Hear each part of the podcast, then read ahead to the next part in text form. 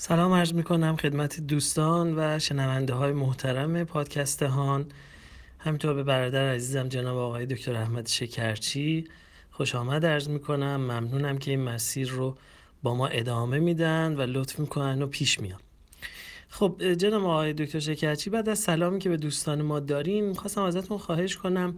اون بحثی که در جلسه گذشته راجع به خلافت داشتیم با توجه به اینکه فاصله افتاده بین جلسه پیشمون تا این جلسه که به میلاد امام عسکری علیه السلام اختصاص داره ما اصلا هم حضرت عالی یه مروری بفرمایین. همین که اون بحث رو یه مقدار دیگه مورد واکاوی قرار بدین و بشکافیدش و شرحش بدین تا تعمیق بشه اون مطلب. و بعد من سوال بعدیم رو از محضر شما می‌پرسم. خدمت دوستان عزیز و همینطور شنوندگان محترم این برنامه. من مایلم بحثی که جلسه گذشته ارائه کردم رو هم یه توضیح و تکمله ای برش اضافه کنم و ادامه بدم و هم فکر می‌کنم که ممکنه این بحث و هم فکر می‌کنم که ممکنه این بحث موجب سوء تفاهمی بشه. اون هم درباره مفهوم خلافت و نسبت اون با نظریه دین و دولت در دوران معاصر هست. اشاره کردم که مفهوم خلافت اون ظرفیت لازم رو برای تدوین نظریه دولت در دنیای معاصر و حتی تبیین رابطه میان دین و دولت رو دیگه نداره. و به همین خاطر باید به تاریخ سپرده بشه.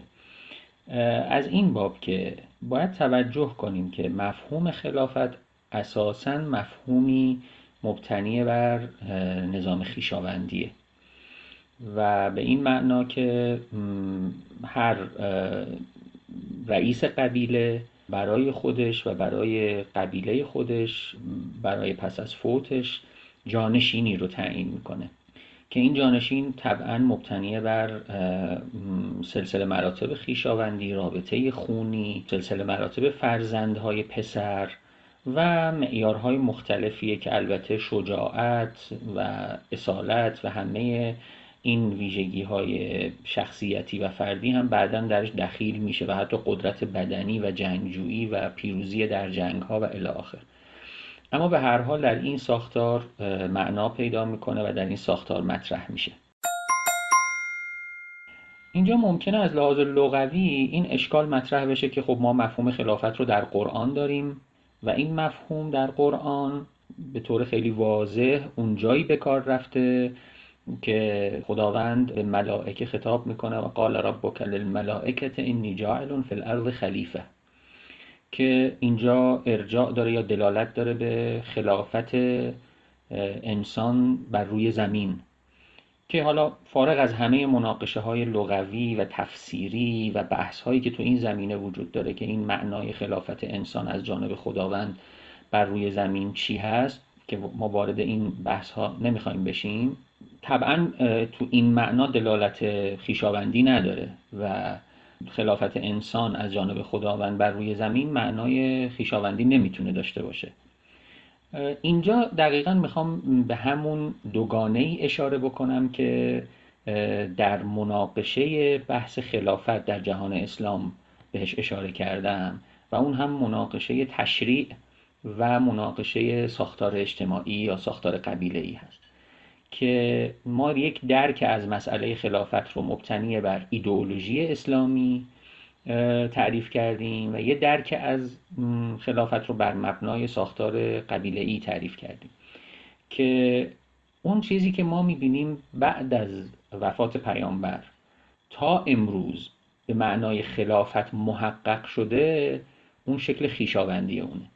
یعنی ما اگر سه خلافت اصلی جهان اسلام رو در نظر بگیریم یعنی خلافت عموی خلافت عباسی و خلافت عثمانی.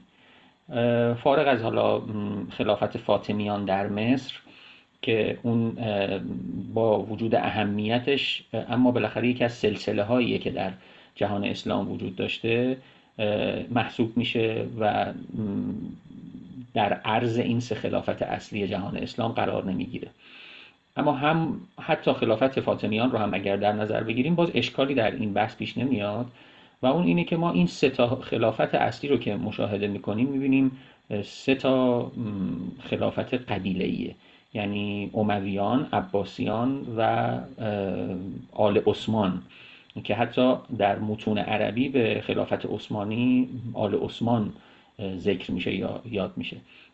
در نتیجه ما این ساختار رو می‌بینیم که اون چیزی که در واقعیت اجتماعی جهان اسلام تحقق پیدا کرد همچنان مبتنی بر همان نظام قبیله خلافت هست. آقای شکرچی یکی از مباحثی که توی صحبت همون تا حالا جاش خالی بوده که در بررسی جامعه‌ای که پیرامون رسول اکرم وجود داره و پیامبر اکرم در اون جامعه بالیدن و به نبوت رسیدن. جاش خالی بوده توی گفتگوهامون بحث هویته. ما تا اینجا اینطور که من خاطرم هست و توجه کردم به مباحث هویتی و مسائلی که در اون جامعه موجب ارتقای هویت فرد میشه هویت ساز هستش برای فرد نپرداختیم. می‌خواستم از محضرتون خواهش کنم که اگر ممکنه مسیر بحث رو در ادامه به اون سمت هم ببریم و شما اشاره به مبحث هم داشته باشین. که خب مبحث خیلی مهمی هست در مباحث جامعه شناسی و فکر می‌کنم که شما حرفای شنیدنی برای شنونده های ما داشته باشین. خب ما وقتی که به این ساختار دقت می‌کنیم لازمه که به یه واقعیت دیگه یا به یه لایه دیگری از واقعیت هم اشاره بکنیم. و اون هم مسئله هویت هست. ما وقتی درباره ساختار خیشاوندی صحبت می‌کنیم انتصاب به قبیله علاوه بر روشن کردن روابط خیشاوندی و روابط خونی یه بعد بسیار مهم دیگه داره و اون هم مسئله هویت هست. به این معنا که علاوه بر اینکه من می‌خوام سلسله خیشاوندی خودم رو مشخص بکنم اینجا هویت اجتماعی و هویت جمعی خودم رو هم دارم تعریف می‌کنم. ما در مباحث جامعه شناسی امروز حداقل سه چهار لایه برای هویت تعریف می‌کنیم که یک لایه اون لایه هویت شخصی هست که معمولا تو بحث روانشناسانه مطرح میشه که انسان چه درکی از خودش داره و چه معنایی داره که بیشتر هم از اون به معنایی مدرن یاد میشه و تلقی میشه. علاوه بر اون لایه شخصی ما هویت های دیگه که دربارش صحبت می‌کنیم مثلا هویت های شغلی. یا یک لایه بالاتر هویت های اجتماعی و یه لایه بالاتر هویت جمعی و هویت فرهنگی.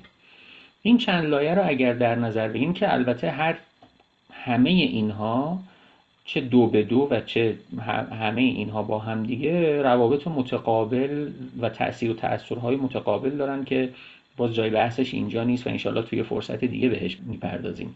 اما می‌خوام این رو عرض کنم که ما من وقتی متمایز می‌کنم لایه خیشاوندی رو یا انتصاب خیشاوندی رو از بحث هویت اشاره دارم به همین تمایز بعد شخصی و فردی هویت از بعد اجتماعی و جمعی و فرهنگی اونه.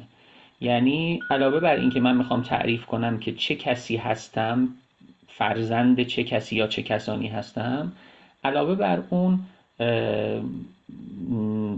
اینکه من به چه مجموعه ای تعلق دارم به چه مجموعه فرهنگی و یا به, چه جمعی تعلق دارم و اون جمع چه ویژگی هایی داره و چه مفاهیم مشترک و چه تصورات و خاطرات و روایت های مشترک جمعی با هم دیگه داریم این تشکیل دهنده هویت جمعی اون اجتماع انسانی هستش.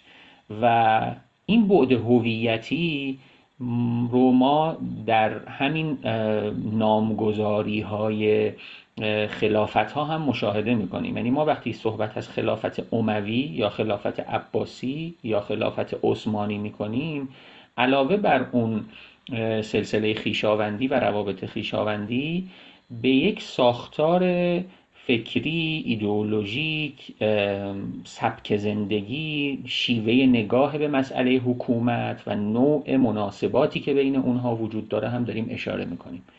پس اینجا از این باب من می‌خوام که مفهوم هویت رو هم وارد معادله تحلیلی خودم وارد کنم و بهش اشاره بکنم.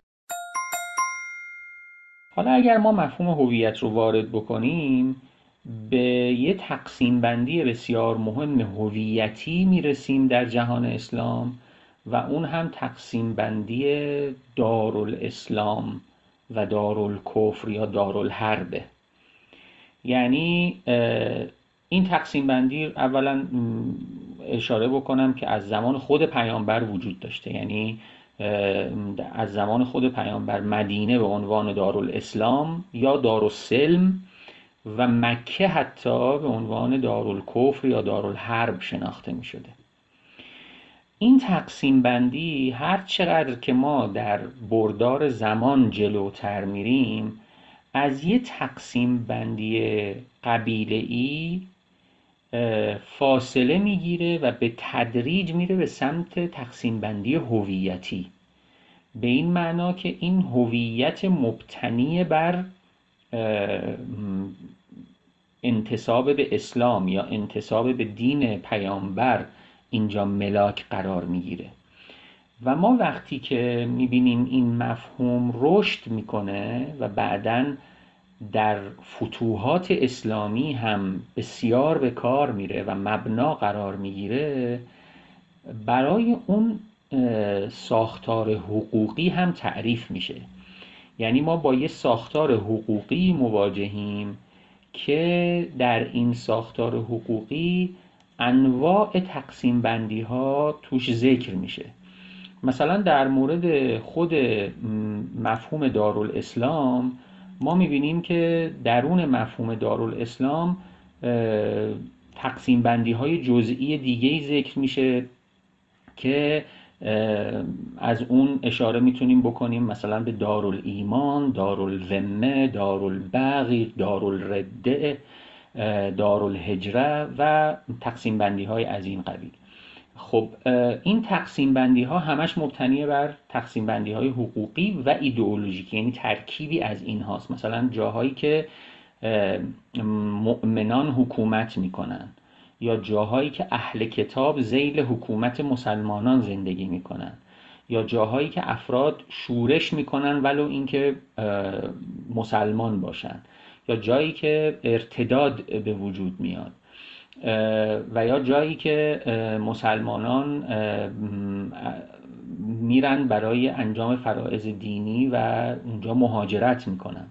پس این تقسیم بندی ها آمیخته ای از تقسیم بندی های ایدئولوژیک و حقوقیه و همینطور دارالحرب هم به همین شکل هست که مبتنی بر تمایز میان اسلام و کفر و باز برای هم اون هم تقسیم بندی های حقوقی و احکام حقوقی و فقهی تعریف میشه که مثلا با حیوانات چطور رفتار بشه با گنج ها چطور رفتار بشه با افراد چطور رفتار بشه با غنائم چطور رفتار بشه. برای همه اینا قواعد به تدریج تعریف میشه و شکل می‌گیره. این مبنای این تقسیم بندی هویتی در ترکیب قرار می‌گیره با ساختار حقوقی که عرض کردم. به همین خاطر هست که می‌خوام اشاره بکنم به اینکه این تقسیم بندی هویتی وجه دیگری از استمرار اون نظام قبیله ای هست که ما می‌بینیم هم در ساختار حکومت و هم در ارتباط میان مسلمانان و غیر مسلمانان قرار می‌گیره. خب با توجه به این توضیحاتی که الان داشتیم پیرامون مباحث هویتی و جملات آخری که توی این بحث گفتین من فکر می‌کنم الان وقت مناسبی باشه که به صورت یک جمعبندی ما دوباره دور بزنیم و برگردیم سراغ مسئله نظریه دولت. و اون نکته که شما داشتین که اون ساختارها به واسطه اتصافش به مسائل قبیلگی امروز در دنیای مدرن نمی‌تونه از ما دستگیری کنه رو دوباره بهش بپردازیم و بحث کنیم و ببینیم که چه چاره ای برای این میشه اندیشید. خب حالا می‌خوام برگردم دوباره به بحث دین و دولت در دنیای معاصر و به این اشاره بکنم که ما یکی از مناقشه ها و یکی از چالش هایی که امروزه باهاش مواجه هستیم رابطه میان دولت های اسلامی با نظام بین الملل هست. که در این چالش این مسئله مطرح میشه که ما در این روابط مبنای این رابطه چی می‌خواد باشه؟ و این به نظر من یکی از پرسش هایی که ما امروزه در نظریه دولت حتما باید بهش پاسخ بدیم. آیا این رابطه می‌خواد رابطه هویتی باشه؟ یعنی مبتنی بر تمایز دارالاسلام و دارالکفر باشه؟ یا مثلا می‌تونه مبتنی بر یک ساختار حقوقی که بین دولت ها تعریف میشه یا اون چیزی که تعریف میشه تحت عنوان نظام حقوق بین الملل اینجا ما تو هر نظریه دولتی که می‌خوایم تعریف بکنیم ضرورت داره که رابطه هر دولت اسلامی رو با نظام بین الملل هم بهش بپردازیم که اون طبعا بحثای تخصصی خودش رو داره. اما می‌خوام به این جهت اشاره بکنم که مفهوم خلافت اینجا هم دست و پای ما رو خواهد بست.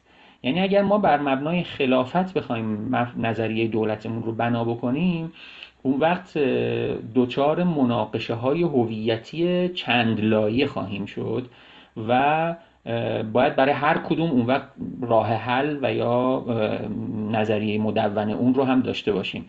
من اینجا فقط مایلم فقط توجه بدم که در هر گزینشی که انجام میدیم و هر روی کردی که اتخاذ می‌کنیم با چه چالش هایی مواجه هستیم؟ فرزن اگر بخوایم نظریه خلافت رو در نظر بگیریم آیا خلافت رو می‌خوایم بر یک ساختار دولت مبتنی بر یک ساختار حقوقی تعریف کنیم؟ یا مثلا اونجوری که الان یک گروهی مثل داعش هم مدعی خلافت هست. یعنی او هم اون ساختار و اون اجتماع هم داره خودش رو بر مبنای خل... نظریه خلافت تعریف می‌کنه و حاکم اون مجموعه یا متولی اون مجموعه خودش رو خلیفه تعریف می‌کنه و امیرالمؤمنین مینامه و می‌خواد همون ساختار رو بازسازی کنه و احیا بکنه. هر کدوم از اینها طبعا مبتنیه بر یک رویکرد نظری قابل استمراره به این معنا که اگر ما می‌خوایم بر مبنای هویتی و همینطور خیشاوندی قبیله ای تعریف بکنیم یه سری اقتضاعاتی پیدا می‌کنه. اگر بخوایم بر مبنای یک ساختار حقوقی و دولت مبتنی بر ساختار حقوقی اون رو مدون بکنیم. اقتضاعات خاص خودش رو پیدا می‌کنه و لازمه که تو هر نظریه تعریف بشه.